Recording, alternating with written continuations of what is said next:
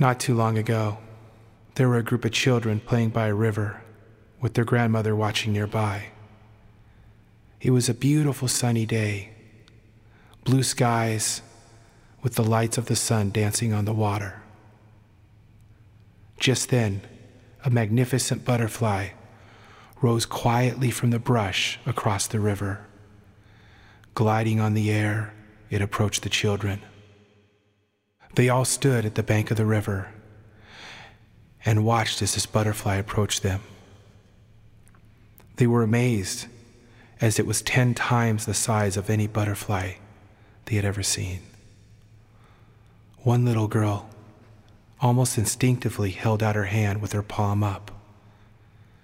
Down came the butterfly and perched on her hand, slowly flapping its wings. And then, with a gentle breeze, the butterfly lifted up and left just as it came. The little girl started crying, and her grandmother came down to see what was wrong.